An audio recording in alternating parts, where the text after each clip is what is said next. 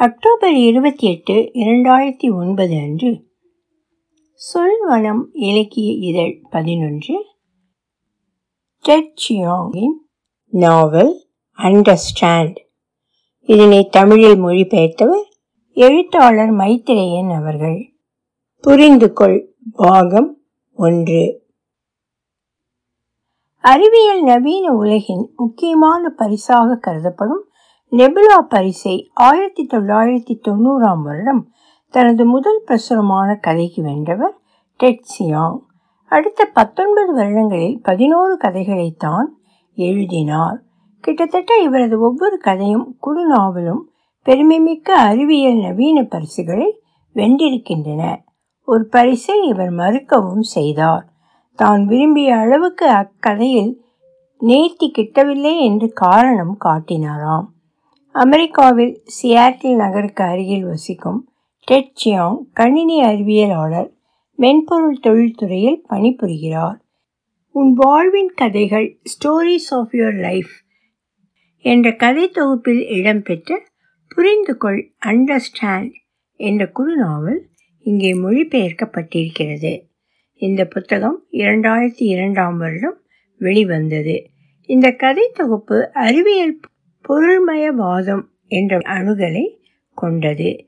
இதில் டெட் மனித வாழ்வில் ஏதும் பொருள் அர்த்தம் காண முடியும் என்றால் அது இவ்வுலகிலேயே கிட்டும் அடுத்ததில் அல்ல என்று காட்ட விழைவதாக ஜெர்மி ஸ்மித் என்னும் விமர்சகர் சொல்கிறார். மதங்களை கடந்த இலக்கியமே அறிவியல் நவீனம் என்று சொல்லும் விமர்சகர் ஜெரமி ஸ்மித் அறிவியல் நவீனம் தன் உலகில் அனைத்தும் அறியப்படக்கூடியது என்று கருதுகிறார் என்கிறார். நம்பிக்கை கரைந்து எல்லாம் அளக்கப்படக்கூடியதாக எடை போடக்கூடியதாக மறுபார்வையில் வாழ்வின் மர்மங்களில் இருந்து வெளிச்சத்துக்கு வந்த கருத்தாக ஆவது அறிவியல் நவீனத்தில் என்பது அவர் கருத்து. ஆனாலும் ஒவ்வொரு கட்டத்து மானுட அறிவிக்கும் முன்னால் அறியப்படாதது என்று ஏதோ இருந்து கொண்டே இருக்கும். அது குறித்து வணக்க உணர்வு இல்லாது ஆழ்ந்த அதிசய உணர்வும் அதை அறிவதற்கான முயற்சிகளை எப்படியெல்லாம் மேற்கொள்வது என்ற புதிர் விழுவிக்கும் அறிவார்ந்த இயக்கமும் மனிதனிடம் இருப்பதை அறிவியல் நவீனம் எடுத்து நம் முன் வைக்கிறது. இந்த வகை உடனடி அறிவை கடந்த அறியப்படாததை டெட் சியாங் எப்போதும் தன் கதைகளில் கையாள்கிறார் அறிய மாட்டாததை நோக்கி தாண்ட வேண்டிய கட்டத்தில் டெட்சியாங்கின் இலக்கியமாந்தர் இலக்கிய மாந்தர் அந்த கடைசி எட்டு எடுக்காமல் மறுபடியும் அறியப்படக்கூடிய உலகின் பெரும் மர்மங்களை விடுவிப்பதற்கே திரும்புகிறார் என்பது இந்த விமர்சகரின் நுட்பமான சீர்தூக்கல். இப்பொழுது கதைக்குள் போகலாமா? ஐஸ் தளம் முகத்தில் சொரசொரப்பாக படுகிறது. ஆனால் குளிர்ச்சியாக இல்லை. என்னிடம் அதை பற்றி கொள்ள ஏதும் இல்லை. என் கையுறை தொட தொட அதிலிருந்து வழுக்குகிறது. மேலே யார் யாரோ ஜனங்களை நான் பார்க்கிறேன். இங்குமங்கும் ஓடுகிறார்கள். ஆனால் அவர்கள் எதுவும் செய்ய முடியவில்லை. நானோ என் முஷ்டியால் பனிக்கட்டியை குத்தி உடைக்க முயல்கிறேன். என் கைகள் மிக மெதுவாக அசைகின்றன. என் நுரையீரல் வெடித்திருக்க வேண்டும். தலைக்குள் ஒரே மசமசப்பாகி கொண்டிருக்கிறது. நான் கரைந்து கொண்டே போகிறேன். அலறி விழித்து கொண்டேன். இதயம் சுத்தியலாய் அடிக்கிறது. அடைச்ச! போர்வைகளை இழுத்து எரிந்து படுக்கையின் விளிம்பில் உட்கார்கிறேன். இதெல்லாம் இதற்கு முன் எனக்கு நினைவு வந்ததில்லை. முன்பெல்லாம் நான் ஐஸ்தலத்தை உழைத்து கொண்டு உள்ளே விழுந்தது வரைதான் ஞாபகம் வந்தது. டாக்டர் மீதியை நான் அமுக்கி நசுக்கி வைத்திருக்கிறேன். என்றார் இப்போது நினைவு திரும்பியதே இது நான் கண்டதிலேயே மிக பயங்கரமான கனவு. இறகுகள் அடைத்த போர்வியை என் முட்டியால் இறுக்கி பிடிக்கிறேன்? என் உடம்பு நடுங்குவது எனக்கு தெரிகிறது. பதட்டத்தை அடக்க முயல்கிறேன். மெதுவாக மூச்சு விடு. மெதுவாக. ஆனால் என்னுள் இருந்து கேவல்கள் பீத்து கொண்டு வருகின்றன. அது அவ்வளவு நிஜம் போல இருந்தது. செத்து போவது இப்படித்தான் இருக்கும். என்று நான் உணர்ந்ததைப் போல இருந்தது. நான் அந்த தண்ணீரில் கிட்டத்தட்ட ஒரு மணி நேரம் இருந்தேன். என்னை மேலே இழுத்து போட்டபோது நான் அநேகமாக வெறும் கட்டைதான். நான் முழுவதும் குணமாகிவிட்டேனா? அந்த மருத்துவமனை ஒரு புது மருந்தை இவ்வளவு மூளை சேதம் உள்ள ஒரு நபரிடம் செலுத்தியது இதுதான் முதல் தடவை. அந்த மருந்து வேலை செய்ததா? அதே தீய கணா மறுபடி மறுபடி மூன்றாம் தடவைக்கு பிறகு இனி நான் தூங்க மாட்டேன் என்று தெரிந்ததும் விடுவதற்கு இன்னும் இருந்த சில மணிகளை நான் கவலைப்படுவதில் செலவழித்தேன். இதுதான் விளைவா? என் புத்தியை இழந்து கொண்டிருக்கின்றேனா? நாளை என் வாராந்திர மருத்துவ சோதனை. ஆஸ்பத்திரியில் பயிற்சியில் உள்ள மருத்துவரிடம் அவர் ஏதேனும் விடைகள் வைத்திருப்பாரோ என்னவோ பாஸ்டன் நகரின் மையத்துக்கு ஓட்டி கொண்டு போகிறேன். அரை மணிக்கு பிறகு டாக்டர் ஹூப்பர் என்னை பார்க்கிறார். சோதனை அறையில் ஒரு மேஜையின் மீது அமர்ந்திருக்கிறேன். மஞ்சள் திரைக்கு பின் இடுப்பு உயரத்தில் சுவற்றிலிருந்து படுக்கை வாக்கில் இருக்கும் தட்டை திரை மானிட்டர் மிக குறுகிய கோண பார்வைக்கு பொருத்தியிருக்கிறார்கள். அதனால் என் புறம் இருந்து வெற்றி திரை போல தெரிகிறது. டாக்டர் கீபோர்டில் தட்டில் எழுதுகிறார் என் கோப்புகளை கேட்கிறார் போல் இருக்கிறது. வந்ததும் என்னை சோதிக்கிறார். என் கண் பார்வையை ஒளியால் அவர் சோதிக்கும் போது என் பயங்கர கணா பற்றி சொல்கிறேன். விபத்துக்கு முன்னே எப்போதாவது எடுத்துக்கொண்டிருக்கிறீர்களாலேயோ ரப்பர் பொருந்திய சுத்தியல் போன்ற ஒன்றை எடுத்து என் முழங்கை முட்டிக்கால் கணுக்காலில் எல்லாம் தட்டுகிறார். இல்லையே இதெல்லாம் அந்த மருந்துடைய பின்விளைவுதானா? பின்விளைவில்லை. ஹார்மோன்கே சிகிச்சை சேதமடைந்த நியூரான்களில் பெருமளவை புதிதாக வளர்த்திருக்கின்றது அந்த மாறுதல்களுக்கு உங்கள் மூளை தன்னை சரியாக்கி பொருத்தி கொள்ள வேண்டும். இந்த பயங்கர கனவெல்லாம் அநேகமாக அதைத்தான் சுட்டுகின்றன. இது நிரந்தரமாக இருக்குமா? அப்படி இராது அவர் சொல்கிறார். இந்த புது பாதைகள் பழகி மூளை தன்னை ஒழுங்கு செய்து கொண்டவுடன் நீங்கள் சரியாகி விடுவீர்கள். இப்போ உங்கள் ஆள்காட்டி விரலால் உங்கள் மூக்கு நுனியை தொட்டுவிட்டு அந்த விரலால் என் கைவிரல் நுனியை தொடுங்கள். பார்ப்போம். அவர் சொன்னதை செய்கிறேன். அடுத்து அவர் ஒவ்வொரு விரலாலும் என் கட்டை விரலை தட்டச் சொல்கிறார். பிறகு நான் ஒரு நேர்கோட்டில் நடக்க வேண்டி இருந்தது. குடிகாரர்களை போலீஸ் சோதிக்கும் போது நடப்பது போல அதன் பிறகு என்னை பல கேள்விகள் கேட்கிறார். ஒரு சாதாரண ஷூவில் என்ன பாகங்கள் எல்லாம் இருக்கு? சொல்லுங்க. உள்ளுரை குதிகாலடி அப்புறம் கட்டுகிற லேஸ். ஆம் ஆம். லேஸெல்லாம் நுழைச்சி கட்டுறதுக்கு வசதியாக இருக்க உதவுற தொழில் இருக்கிற பட்டன்.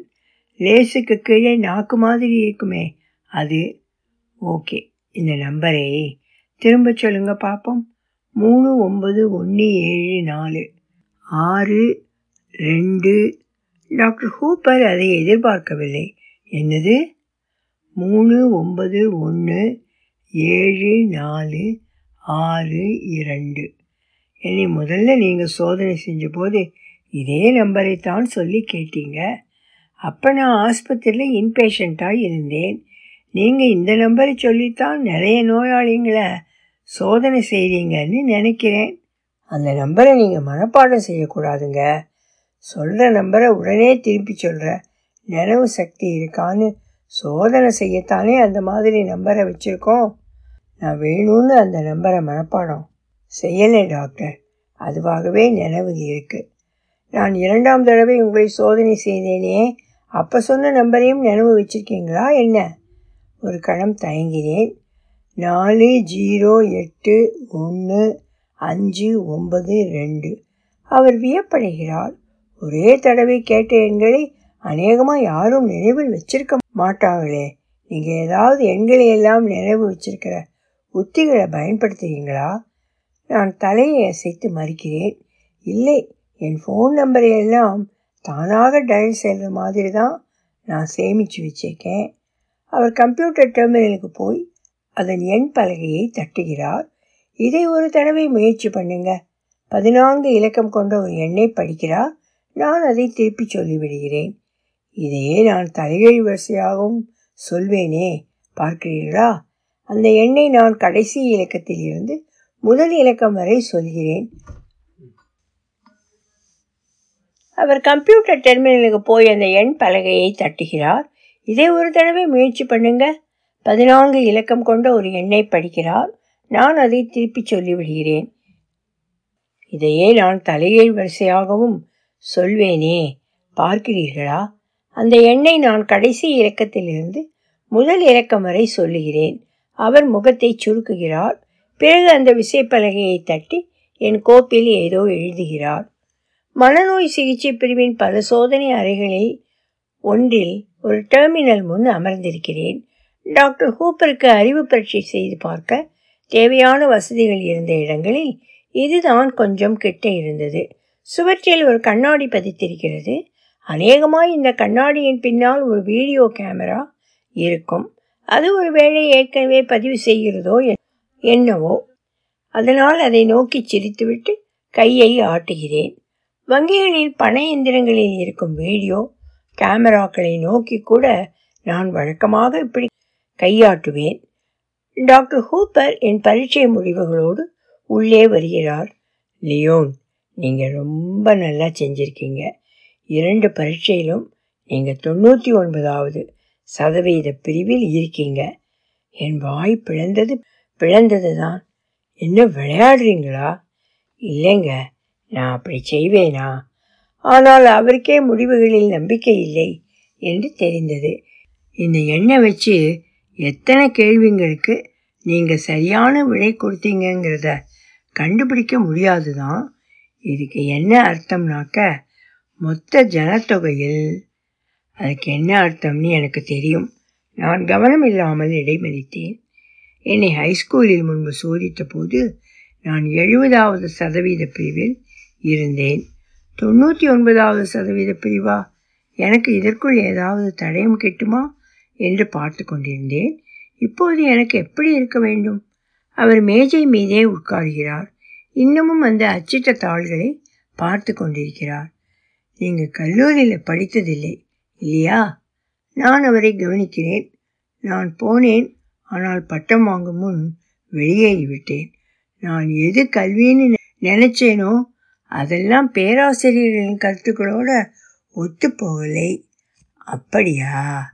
அநேகமாக அவர் நான் தோற்று போய் படிப்பை விட்டு விட்டேன் என நினைத்திருப்பார். அப்போ சரி ஒன்று மட்டும் தெளிவாயிடுச்சு. நீங்கள் பிரமாதமாக முன்னேறி இருக்கீங்க அதில் கொஞ்சம் மாற்றம் வேணாம் அன்னைக்கப்புறம் நீங்கள் வளர்ந்துருக்கீங்க பாருங்கள் அதனால் இருக்கலாம்.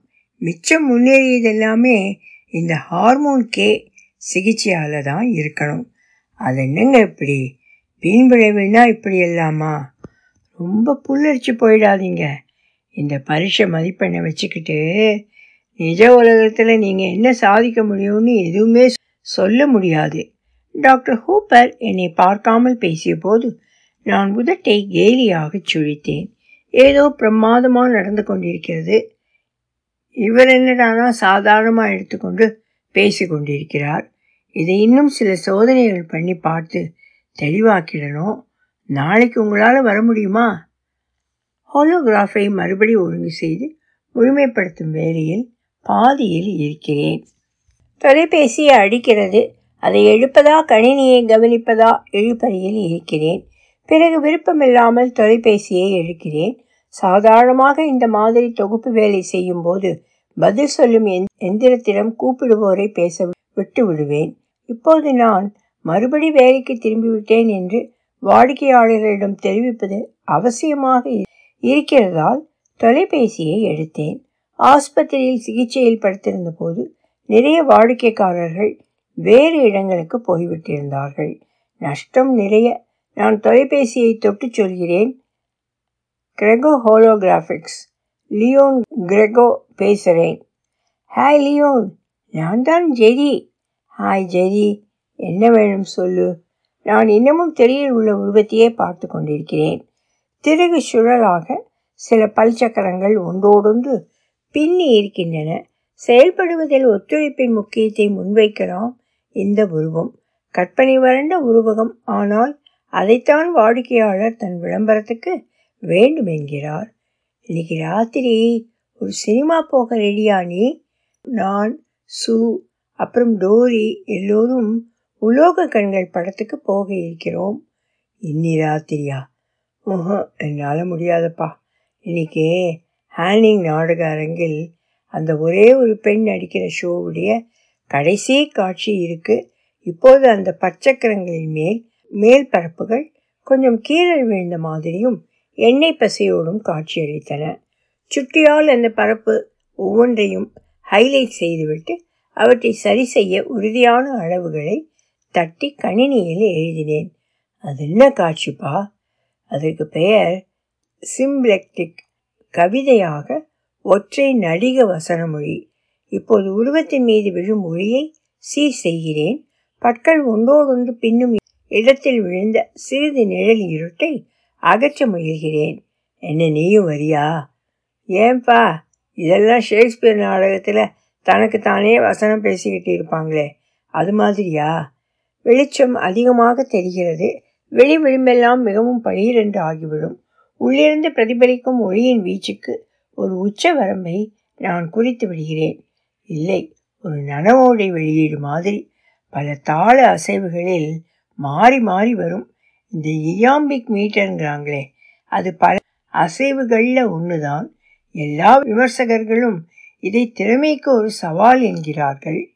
அட கவிதையிலெல்லாம் உனக்கு இத்தனை ரசனை உண்டுன்னுட்டு எனக்கு தெரியாதே. எல்லா கணக்குகளையும் இன்னொரு தடவை சரியா என்று பார்த்தேன். பல ஒன்றோடொன்று ஊடுருவு மாதிரி வடிவுகளை எல்லாம் கணினியே மறுபடி கணக்கிட விட்டுவிட்டேன். வழக்கமாக நான் அவ்வளவு கவனிக்க மாட்டேன். ஆனால் இது நிஜமாகவே சுவாரஸ்யமாக இருக்கும்னு தெரியுது. உனக்கு என்ன தோணுது தேங்க்ஸ்ப்பா நாங்கள் இந்த மூவியையே பார்க்கலாம்னு எனக்கு தோணுது. ஓகே போய் ஜாலியாக இருங்க. அடுத்த வாரம் ஒருவேளை நாமெல்லாம் சந்திக்கலாம். நாங்கள் விடைபெற்று கொண்டு தொலைபேசியை வைத்தோம். நான் கணினி மறு கணக்குகளை முடிக்க காத்திருந்தேன். அப்போது சட்டென்று என்ன ஆயிற்று என்று எனக்கு தெரிந்தது. இதற்கு முன் தொலைபேசியில் பேசிக்கொண்டே இப்படி கணினியில் தொகுக்கும் வேலையை செய்ய ஒருபோதும் என்னால் முடிந்ததில்லை. இந்த தடவையோ எனக்கு இரண்டு வேலைகளையும் ஒரே நேரம் என் புத்தியை செலுத்துவதில் ஒரு பிரச்சனையும் இல்லை. இப்படி ஆச்சரியங்களுக்கு ஒரு முடிவு வராதா? மோசமான கணாக்கள் வருவது நின்ற பின் நான் கொஞ்சம் ஓய்வெடுக்க முடிந்தது. முதல் மாறுதல் நான் கவனித்தது. நான் படிக்கிற வேகமும் படித்ததை புரிந்து கொள்கிற வேகமும் மிகவும் கூடியிருந்தன. சீக்கிரம் ஏதோ ஒரு நாளைக்கு படிக்க வேண்டும் என்று அலமாரியில் நாட்களாய் தொடாமல் வைத்திருந்த புத்தகங்களை எல்லாம் படிக்க கடினமாய் மிக டெக்னிக்கலாக இருந்த புத்தகத்தை எல்லாம் படித்து முடித்திருந்தேன். கல்லூரியில் இருந்தபோதே எனக்கு ருசியாய் இருந்ததையெல்லாம் என்னால் படிக்க முடியாது என்று தெரிந்து வைத்திருந்தேன். விரும்பியதையெல்லாம் என்னால் படிக்க முடியும் என்று இப்போது தெரிந்ததும் ஒரே குஷி கிளம்பி அன்றொரு நாள் நூலகத்தில் இருந்து கைகொள்ளாமல் புத்தகத்தை அள்ளி கொணர்ந்திருந்தேன். இப்போதோ ஒரே நேரத்தில் இரண்டு விஷயங்களில் கவனம் செலுத்த முடியும் என்று வேறு தெரிகிறது. இது ஒரு நாள் எனக்கு முடியும் என்று ஒருபோதும் நான் நினைத்ததில்லை. ஏதோ என்ன அபிமான பேஸ்பால் டீம் மூன்று ஆட்டக்காரர்களை ஒரே நேரத்தில் அவுட்டாக்கி என்னை திகைக்க வைத்தது போல உணர்கிறேன். மேஜை மீது ஏறி நின்று உறக்க கத்துகிறேன். தலைமை நரம்பியல் மருத்துவர் டாக்டர் ஷியா என் பொறுப்பை எடுத்துக்கொண்டிருக்கிறார் எல்லா புகழும் அவருக்கே சேர வேண்டும் என்று போல் இருக்கிறது. எனக்கு அவரை சற்றும் தெரியாது. ஆனால் அவருடைய கவனிப்பில் பல வருடமாக இருந்த நோயாளியைப் போல என்னை நடத்துகிறார். அவரோடு பேச என்னை அவருடைய அலுவலகத்துக்கு வரச் சொல்லி இருந்தார். முழங்கைகளை மேஜையில் வைத்து தன் விரல்களை கோர்த்து கொள்கிறார். உங்கள் அறிவுத்திறன் இப்படி அதிகரித்தது உங்களுக்கு எப்படி இருக்கிறது? என்ன ஒரு உபயோகமில்லாத கேள்வி. எனக்கு மிகவும் திருப்திதான். நல்லது டாக்டர் ஷியா சொல்கிறார். இதுவரையில் ஹார்மோன் கே சிகிச்சையில் எந்த கெட்ட விளைவுகளையும் நாங்கள் கண்டதில்லை. விபத்தினால் உங்கள் மூளையில் ஏற்பட்ட சேதத்துக்கு இனிமேல் நீங்கள் எந்த சிகிச்சையும் எடுத்துக்கொள்ள தேவையில்லை. நான் சரி என தலையசைக்கிறேன். ஆனாலும் அறிவுத்திறன் மீது இந்த ஹார்மோனுக்கு இருக்கும் விளைவை குறித்து நாங்கள் ஒரு ஆய்வை மேற்கொண்டுள்ளோம். உங்களுக்கு விருப்பமானால் இன்னொரு ஊசி இதே ஹார்மோனை உங்களுக்கு போடலாம் என நினைக்கிறோம். அதற்கு பின்விளைவுகளை கண்காணிக்க விரும்புகிறோம். சட்டென என் கவனத்தை கவர்ந்தார். கடைசியாக ஏதோ உருப்படியாக சொல்கிறாரே எனக்கு சம்மதம்தான். இது ஒரு ஆராய்ச்சிக்காகத்தான். உங்களுக்கு சிகிச்சை செய்ய அல்ல. இதை நீங்கள் நன்கு தெரிந்து கொண்டிருக்கிறீர்கள் இல்லையா? இதனால் உங்களுக்கு அறிவு கூர்மை இன்னும் கூடலாம். ஆனால் உங்கள் தேக நலனுக்கு இது தேவையில்லை. எனக்கு புரிகிறது. இதற்கு என் சம்மதம் தெரிவித்து ஒரு படிவத்தை பூர்த்தி செய்து கையெழுத்து போட வேண்டியிருக்குமே? ஆமாம். இந்த சோதனையில் பங்கெடுப்பதற்காக நாங்கள் உங்களுக்கு ஒரு தொகை ஈடாக கொடுக்கவிருக்கிறோம். அவர் ஒரு தொகையை சொல்கிறார். நானோ அதை கேட்கக்கூட இல்லை. அதெல்லாம் சரிதான். இதெல்லாம் எங்கே போய் முடியும் என்று கற்பனை செய்து கொண்டிருக்கிறேன்.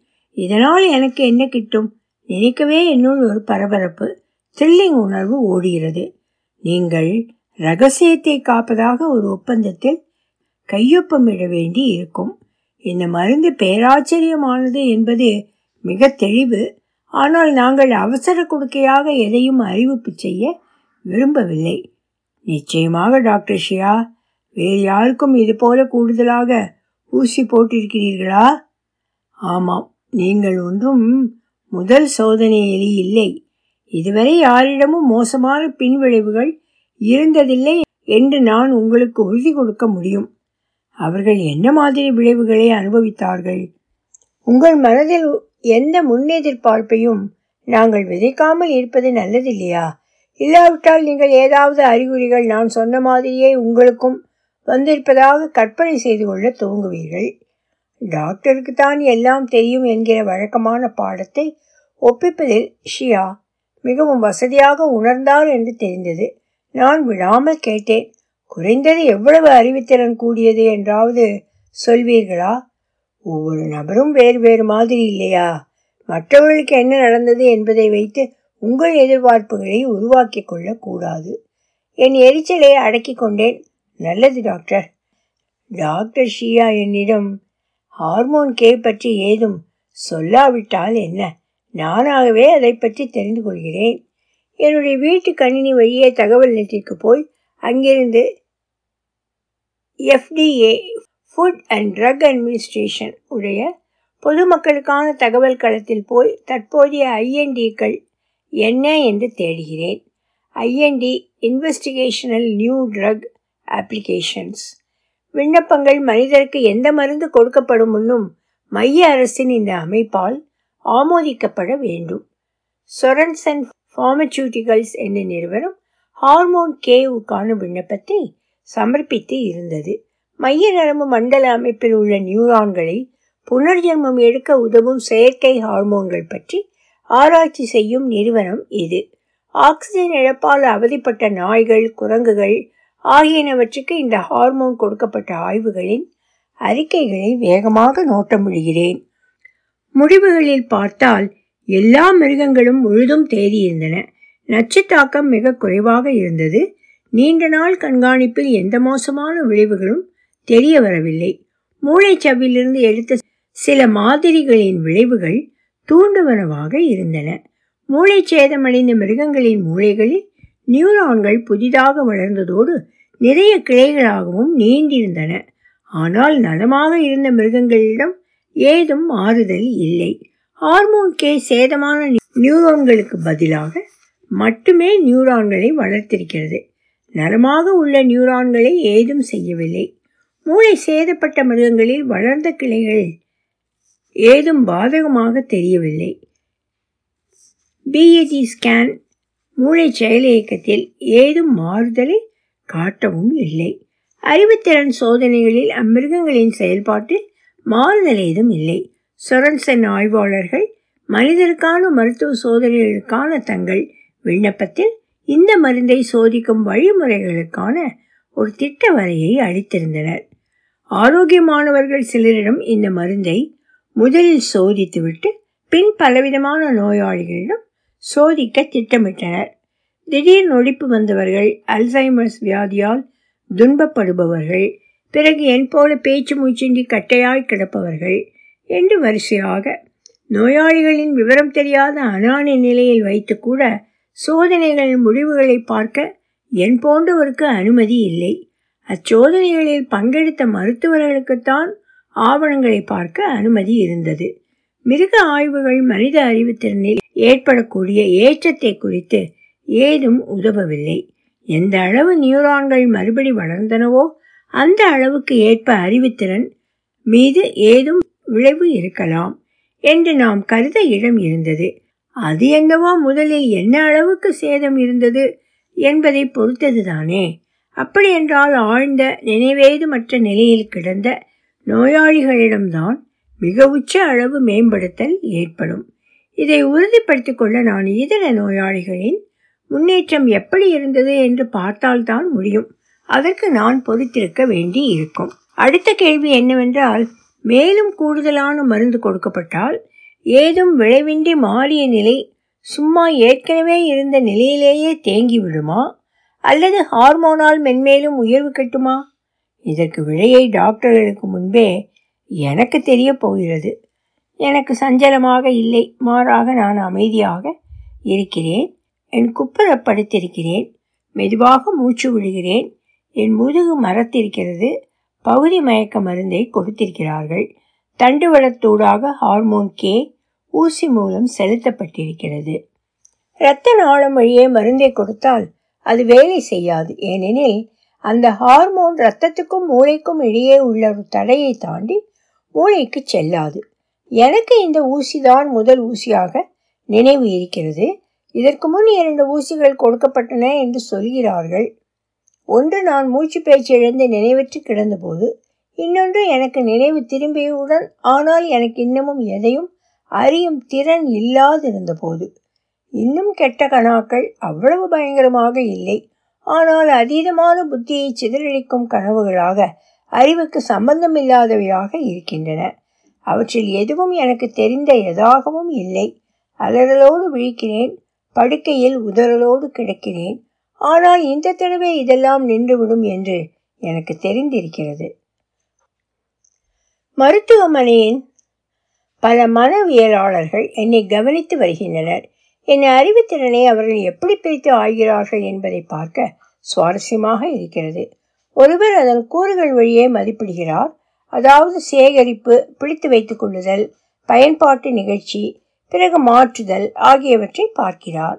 இன்னொருவர் கணித தர்க்க யோசனை மொழி வழியே தொடர்பு கொள்ளும் விதம் இடைவெளியை உருவகிக்கும் விதம் ஆகியவற்றை படிக்கிறார். இந்த சிறப்பு பயிற்சி பெற்றவர்கள் ஒவ்வொருவரும் ஒரு அபிமான கோட்பாட்டை வைத்துக்கொண்டு எதிரில் இருக்கும் சான்றுகளை அதற்கு தக்க மாதிரி வளைக்கிறதை பார்க்கையில் என் கல்லூரி நாட்களின் நினைவு வருகிறது. அன்று என்னை நம்ப வைத்த அளவு கூட இன்று அத்தகைய முயற்சிகள் நம்ப வைக்கவில்லை. இன்னும் இத்தகைய முறைகளிடம் எனக்கு சொல்லித்தர ஏதும் இல்லை. அவர்கள் பயன்படுத்தும் வகை முறைகள் எதுவும் என் நடத்தையை செயல்களை விளக்கக்கூடியவையாக இல்லை. ஏனெனில் இதை மறுப்பதில் ஒரு பயனும் இல்லை. நான் எல்லாவற்றிலும் சமமாகவே நன்றாக செயல்பட்டேன். ஒரு புதுமையான சமன்பாடுகளை படிப்பதாகட்டும் ஒரு அந்நிய மொழியின் இலக்கணமாகட்டும் ஒரு எந்திரத்தின் இயக்கமாகட்டும் ஒவ்வொரு விஷயத்திலுமே எல்லாம் ஒன்றோடு ஒன்று பொருந்துகின்றன. பல மூலக்கூறுகள் மிக வசீகரமாக ஒன்றுடன் ஒன்று ஒத்துழைக்கின்றன. ஒவ்வொரு விஷயத்திலும் எனக்கு விதிகளை மனப்பாடம் செய்துவிட்டு பின் அவற்றை செயல்படுத்த தேவை இருக்கவில்லை. ஒரு அமைப்பு எப்படி இயங்குகிறது என்பதை என்னால் புரிந்து கொள்ள முடிகிறது. அதன் மொத்த உருவம் எனக்கு புலனாகி விடுகிறது ஒவ்வொரு தனி அம்சமாகட்டும் பல தனித்தனி வழிமுறைகளாகட்டும் அதெல்லாம் எனக்கு தெரிகின்றன. ஆனால் அவற்றை தெரிந்து கொள்ள தேவையான உன்னிப்பு மிக கொஞ்சமாக இருப்பதால் அதெல்லாம் உள்ளுணர்வு போலவே தோன்றுகின்றன. ஒளிவடிவம் சரஸ்வதி தியாகராஜன் பாஸ்டன்.